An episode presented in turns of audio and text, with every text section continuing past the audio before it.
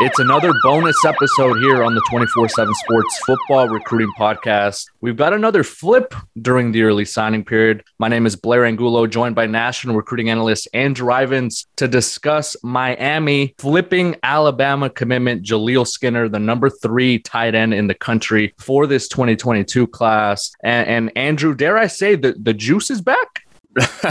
yeah, I mean this is uh, this is a big one. You know, this is I think a big one for Miami. We talked about when Mario Cristobal was hired as the head coach and replaced Manny Diaz down there. Kind of the assumption or the expectation was that the Hurricanes were going to win some big recruiting battles against the best of the best in college football. And flipping a kid from Alabama is certainly a statement. Um, I can't recall too many victories like that for the Hurricanes on the recruiting trail in recent recent years. In fact, I, I, I can't rem- recall any. Um, so the fact that Mario did this in such a short amount of time, number one, it's impressive. Number two, I think it, it, it is it's what I've been saying. It, if you are Alabama or Georgia or some of these other schools that have been doing whatever you want to do in the Sunshine State, you got to be a little more cautious now. There's more competition. There's a leg- legitimate contender, a, a threat in there, and and you know Billy Napier at Florida, he he he had a great early signing period too as well uh, with some wins. So we we we always talk about the big three shifting of powers in um, in the world of recruiting, and we're seeing it come to light right here. Jaleel Skinner, a top 100 prospect nationally, 6'5", 210 pounds, out of IMG Academy in the state of Florida. And when you discuss maybe his place in this class and his potential for impact, and maybe you look ahead to the fact that Miami is considered universally as tight end you could he be the next in line in, in a great line of, of Miami Hurricane tight ends?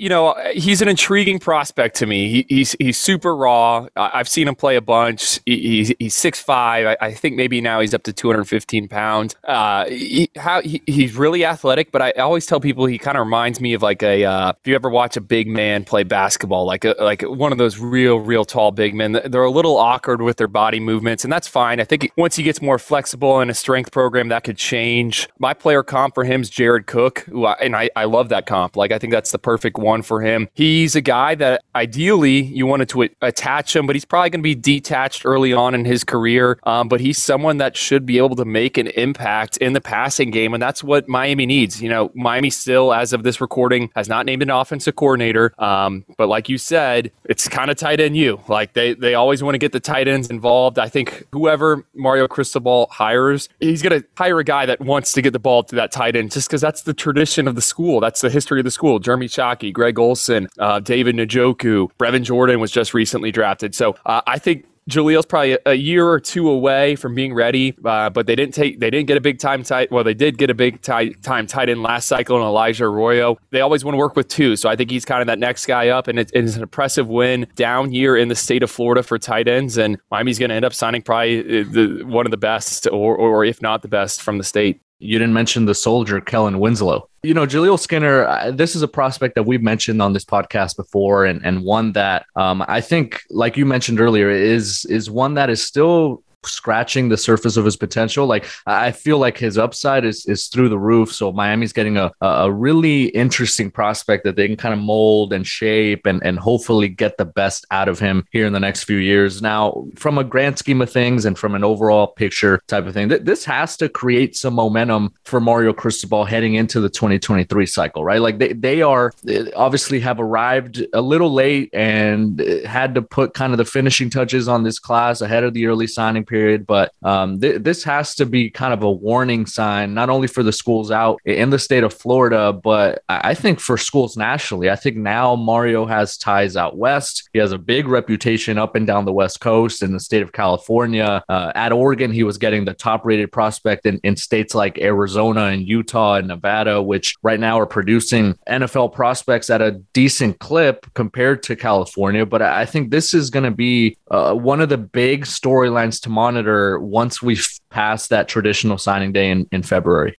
No, Blair, I, I, to- I totally agree. You know, I've been saying since Mario was hired, I think 2023 is the year we see what he can truly do. And I think some people assume him to just kind of get everyone in in Florida. And I think there's kind of enough to go around where Mario will get some of the blue chippers. But like you said, his his name carries weight nationally. He's going to go and be able to get some guys from other parts of the country just because he's Mario Cristobal. So I think Miami will recruit more national, kind of like what they did under Mark Richt early on. If you go back to that, what they called the Storm 18 class, which was their highest ranked class in a, in a long time. Like they had guys from all across the country. So I think we can see some of that. And to be honest, Jaleel Skinner's will be signee number nine for the Hurricanes here in this 2022 cycle. And they're not done. I know the class just now moved into the top 50 of the rankings, uh, uh which is kind of mind boggling, but a lot of that has to do with the volume. There's still some guys left in play. You know, Jaleel wasn't the only blue chip kid that visited uh, that last weekend before the early signing period. You also had Kevin Coleman, a, a five star wide receiver out of St. Louis. There's some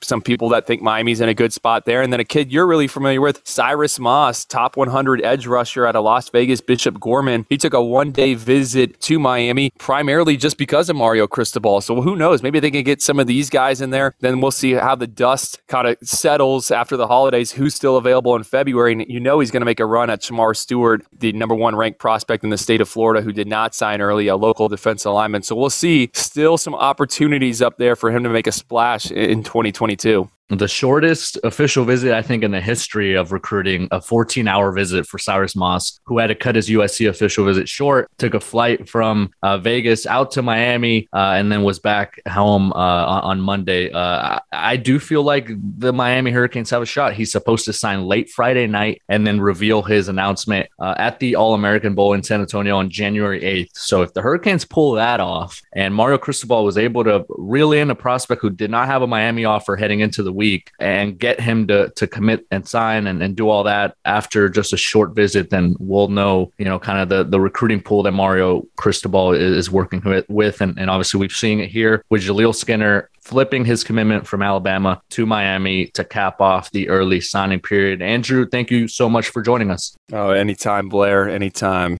All right. That is Andrew Ivins Remember, you can stay locked in for all the latest on college football recruiting and scoop on your favorite team. For Andrew Ivins and our producer, Lance Glenn, I am Blair Angulo. Thank you so much for listening to this bonus episode of the 24 7 Sports Football Recruiting Podcast as the Miami Hurricanes flip an Alabama commit.